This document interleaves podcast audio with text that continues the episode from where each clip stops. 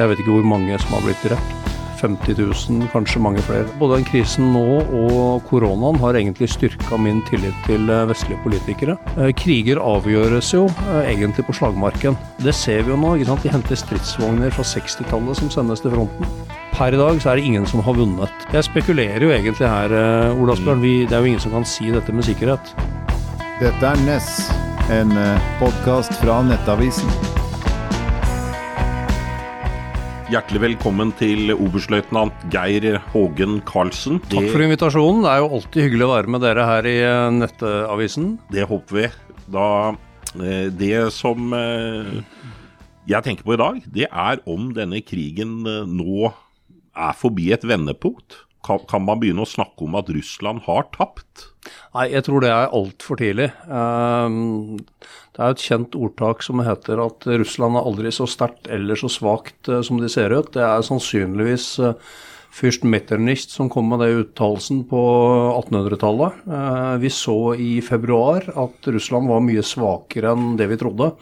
Men jeg tror det vil være veldig dumt strategisk å avskrive Russland. De har vist tidligere i historien at de kan mobilisere, og mobilisere brutalt. Og bruke brutale virkemidler for å holde det gående.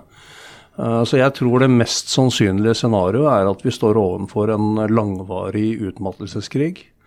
Eh, vi skal huske på at krigen starta i 2014, når Russland tok eh, Krim og deler av Øst-Ukraina, det som gjerne kalles Donbas. Den krigen kosta 14 000 menneskeliv fram til nå i februar, så det var jo ikke en liten krig, men den var kanskje lite dekket av norske medier. Og nå har vi en brutal storkrig. Jeg vet ikke hvor mange som har blitt drept. 50 000, kanskje mange flere. Det er, det er litt vanskelig å vite akkurat nå. Eh, så i verste tilfelle så kan vi stå overfor noe som varer i mange år. Eh, per nå så er det ingen som er i nærheten av å ha vunnet militært på slagmarken. Selv om Ukraina har gjort det bra nå i, i ganske lang tid, så er det fortsatt veldig langt igjen. Så ser vi jo nå at Russland eh, reagerte veldig brutalt etter de siste offensivene til ukrainerne med å gå løs på eh, kraftforsyning i store ukrainske byer. Eh, det som statsminister Støre kaller eh, terrorbombing. Det er jo for å ta strømmen, og da går jo også vannforsyningene, bensinpumpene og mye annet stopper. Når det blir litt kaldere nå, vinteren ordentlig begynner å bite, og hvis dette fortsetter og russerne har nok droner og missiler til å gjøre det, så blir det jo ulevelig i disse byene. Og det er nok strategien til russerne. Og gjør det ulevelig i, i, i, Ukraina? Ja, i hvert fall de store byene. ikke sant? Og det vil jo legge press på den ukrainske regjeringen politisk om å inngå et eller annet kompromiss som er gunstig for Russland. Uh, som en del av dette her så kan du også få en betydelig flyktningbølge til Europa. Og da er vi over på den andre politiske strategien til president Putin. Uh, det er jo det som britene sier, ikke sant. Du er i en situasjon hvor folk spør seg eat or heat. Det begynner å bli så dyrt nå at du har ikke råd til både å fø familien og holde varmen hjemme. Og det er et reelt problem begynt å bli. Uh, litt senere i vinter, uh, når det er mye kaldere og gassen er dyrere i tillegg og du bruker mye mer, og bankkontoen er tømt, så tror jeg den russiske strategien er at det skal bli så mye sosial uro og politiske protester i Europa, eh, at vi er villige til å inngå kompromiss, vi også. Og Hvordan vil et sånt kompromiss eh, kunne se ut? Blir det da at de f.eks. får beholde ja, eh, blir en ny, ny, grense, og de får beholde Krim? Jeg tror det er altfor tidlig å si hva det kan være. Eh, men jeg tror det er enda viktigere det er at jeg tror ikke vestlige politikere kommer til å gå på den strategien til russerne. Jeg tror, eh, og det har fått Både den krisen nå og koronaen har egentlig styrka min tillit til vestlige politikere. De har evna å se befolkninga inn i øynene og så si at dette er vanskelig, det er vondt, men vi er nødt til å gjøre det. Eh, og Konsekvensen av ikke å gjøre det, eller å gi seg for russerne nå, er jo at de lærer at uh, dette går bra. Uh, da får vi jo bare problemet et annet sted senere. Uh, og så er det jo unektelig sånn at det kommer til å bli vanskelig. Vi har jo sett store protester. Tsjekkia så var det vel 70 000. det har vært protester mot dyrtid i Tyskland f.eks. Det er jo liksom, det er litt sånn tilbake på 30-tallet, ikke sant. Eh, men jeg tror, vi, jeg tror, vi, kommer til å gjøre det som er nødvendig, uh, selv om det blir vanskelig. Så Russland satser på å skape problemer internt i, i Europa. Ja, det er ingen tvil om. Men Europa eh, klarer sannsynligvis å komme seg gjennom stormen, og derfor eh, eh, så ligger det an til en vedvarende konflikt. Hva, hva, med et ukrainsk militært gjennombrudd? Er det noe sannsynlig? At de skal klare å At plutselig får vi massemytteri, deserteringer? Det er jo sånne scenarioer som er veldig, veldig vanskelige. Jeg blir spurt hver eneste dag, ikke sant. Hva skjer nå? Det kan være vanskelig å svare på, men ofte så har du en rimelig god oversikt. Da. Og så er det liksom hva kommer til å skje framover, og så kan man si at det er Man kan kanskje spå en stund framover.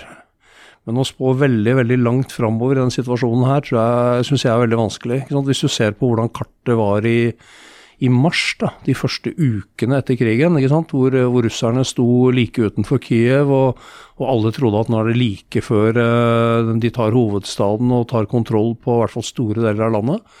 Og så er vi i en helt annen situasjon nå åtte-ni måneder senere. Uh, så det er litt sånn Kom og spør meg uh, utpå vinteren en gang, spør meg neste sommer, ikke sant. Og vi vil kanskje stå i helt andre situasjoner. Uh, kriger avgjøres jo egentlig på slagmarken, og da er det stort sett to muligheter. Den ene parten har gjort det så godt at den andre innser at her må vi bare inn, inngå en avtale. Eller krigen har vært så lenge og blitt så dyr for begge parter, og du er så utslitt av det at du, du inngår en avtale, for du ser du kommer ingen vei. Per i dag så er det ingen som har vunnet. Selv om ukrainerne har gjort det bra, så er det veldig langt igjen å si at de har vunnet. Uh, og så er det også sånn for ukrainerne at uh, når de har sett disse drapene, ødeleggelsene, torturen og voldtekten og alt som de har opplevd uh, i løpet av krigen, så er det jo ingen som er særlig lystne på å havne under noe russisk styre her. ikke sant? Og de slåss for sin frihet. Det er liksom en, en, sånn grunnleggende ting som er verdt å slåss for. Så jeg tror de er villige til å slåss ganske lenge. Så skal vi ikke undervurdere hvor store tap uh, ukrainerne har tatt. Altså både menneskelig og menneskeliv og ødeleggelser. Men uh, det er et godt stykke igjen fortsatt. Og Hvordan ser, du, ser, det ut internt i Russland, tror du? Tror du? Hvor, hvor, hvor upopulær begynner, begynner, Putin å bli? Vi hadde Steinfeld på besøk i den podkasten her, og han mente at denne krigen her kom til å ende med Putins fall. Putin er jo 70, og det er jo en anstendig alder i, i Russland. Det går langt over gjennomsnittlig levealder, eh, selv om det er lite her i Norge. Um, så det er liksom vanskelig å se hvor det går med helsa og sånn. Det, det, kan jo bli sånne maktkamper i Kreml, av en kombinasjon at Putin kanskje blir eldre og svekkes. Eh, folk rundt han ser at de formuene som de møysommelig har stjålet gjennom mange år, de blir bare borte. ikke sant? Folk blir misfornøyd. Men igjen, dette her er veldig veldig vanskelig å spå. Det er jo litt sånn at uh, det når et sånt tippepunkt, og så får folk nok. Det kan du risikere. Per nå så har det vært små demonstrasjoner, men det er klart når mange blir mobilisert, og det, folk forstår at de sendes til fronten eh, som kanonføde i realiteten, med veldig dårlig utstyr, stort sett uten trening, så kan du jo risikere at det blir mer protester. Desperate mødre, koner, familiemedlemmer går ut i gatene så vil det sannsynligvis bli slått hardt ned av eh, opprørspoliti og sikkerhetsstyrker. Men, men da, da, risikerer du at folk får nok. Da, det er litt sånn som vi ser i Iran. Folk får nok. Dette er så ille at du går ut i gaten og så sier at jeg vet hva, jeg, om jeg mister jobben eller blir arrestert, nå er, nå er det nok, liksom. Og så kan det rakne. Vi var nesten der i Belarus eh, etter valgfusk for to år siden. Det var eh, hundretusener i gatene, og like før eh, regimet til president Lukasjenko rakna. Eh, de klarte akkurat å holde det, eh, men, men det er nesten umulig å spå hvor det skjer. Og så skal vi huske på en ting, da, at Russland er annerledes. Eh, mesteparten av soldatene kommer jo fra avsidesliggende strøk og ikke har høyere utdanning, ressurser og kontakter, ikke sant. Så, så de er jo vant til brutale kår, dårlige levevilkår, eh, noe helt annet enn det vi er vant til. Det er et tøft land å og særlig når du er på avsides og fattig i Russland, så er det et tøft liv. Så det, de er jo vant til å tåle noe helt annet enn det vi vil se som normalt. Da. Og hvor, hvor store reserver har Russland? Hvor mye kan de fortsatt mobilisere og hive inn? De har jo veldig mye folk. Um, og de har store lager av våpen og utstyr. Og da er vi over på et annet tema. Dette her er jo i realiteten en industriell krig. Vi er der nå at den som klarer å produsere nok våpenammunisjon, uh, vil jo vinne til slutt, ikke sant. Um, så har vi også sett at veldig mye av dette utstyret til russerne har stått lagra i mange år uten vedlikehold. Uh, for å ta en parallell, da. Uh, hvis du har en Tesla og en gammel Volvo Amazon fra 60-70-tallet, og disse her har stått på låven noen år. Hvilken bil plukker du ut av uh, garasjen av Ole Asbjørn? Sant? Teslaen har stått noen år, så kommer den aldri til å rulle igjen. Amazonen den sparker i gang med litt olje og, og litt sånn. Og, og, og, det ser vi jo nå. ikke sant? De henter stridsvogner fra 60-tallet som sendes til fronten. Ikke de mest moderne, for de har sannsynligvis elektronikken og strøm, kraftsystemet og hydraulikken og alt. Det lekker og er ødelagt. og det kan godt hende karene på våpenlageret har solgt uh, kablene for å få penger for kopper og sånn. Så det, de er liksom ikke mulig å reparere. Vi ser jo også at russisk våpenindustri da, på elektronisk utstyr som har blitt tatt, uh, avanserte missiler og sånn, som, uh, som har klikka og falt ned mer eller mindre hele. Og de er jo fulle av vestlige eh, elektronikk og komponenter. Uh, og det er der sanksjonene kommer inn i bildet. ikke sant? For nå, nå har de jo vansker med å få tak i dette. ikke sant? Så det, de sliter jo veldig med å holde våpenindustrien gående. Men, men over tid da, så betyr vel det at uh, at hvem taper mest på en langvarig krig? Da tenker jeg kanskje ut fra det du sier at det vil være Russland, gitt at de har så begrenset økonomi i forhold til de som forsyner eh, Ukraina? Så lenge vi har politisk vilje til å holde det gående og hjelpe Ukraina, så tror jeg det gagner de. Det er helt eh, riktig tilnærming det du sier, tror jeg. Eh, men det er jo det president Putin prøver med disse strategiene. ikke sant? Å gjøre det vanskelig for folk i Ukraina er én ting, men gjøre det vanskelig for folk i, i, Vesten også. At det skal liksom politisk gjøre at de allikevel kommer unna med den strategien. Og Derfor jeg sier at det er så viktig at, at politikerne våre nå står videre i det, og det tror jeg de kommer til å gjøre. Eh, vi har jo hatt betydelige protester mot eh, covid-tiltak i, i, europeiske land de siste åra også, lite i Norge. Eh, men det har jo blitt håndtert, det også. Du har jo tidligere avvist eller sagt at du tviler på at Putin vil bruke atomvåpen. Er det, er det, fortsatt din oppfatning at det er helt usannsynlig at han griper til det, eller kan han bli presset nok? F.eks. hvis uh, russiske fronten bryter sammen og det ligger an til at ukrainerne kan gjenerobre Krim f.eks.? Altså jeg, tror, jeg tror jeg skal sitere statsminister Støre. Han sier uh, sannsynligheten er liten, uh, men den er jo ikke null. Vi kan jo ikke avskrive det. ikke sant? Så det er jo derfor det uh, Direktoratet for strålevern og atomsikkerhet og mange andre jobber jo med forskjellige scenarioer. Men det er noen ting med atomvåpen. De er veldig fine å true med. ikke sant? De er veldig skremmende. Uh, men de er ikke så lette å bruke, da, ikke sant? for russerne skjønner jo konsekvensene av å bruke atomvåpen. Det vil bli radikale konsekvenser.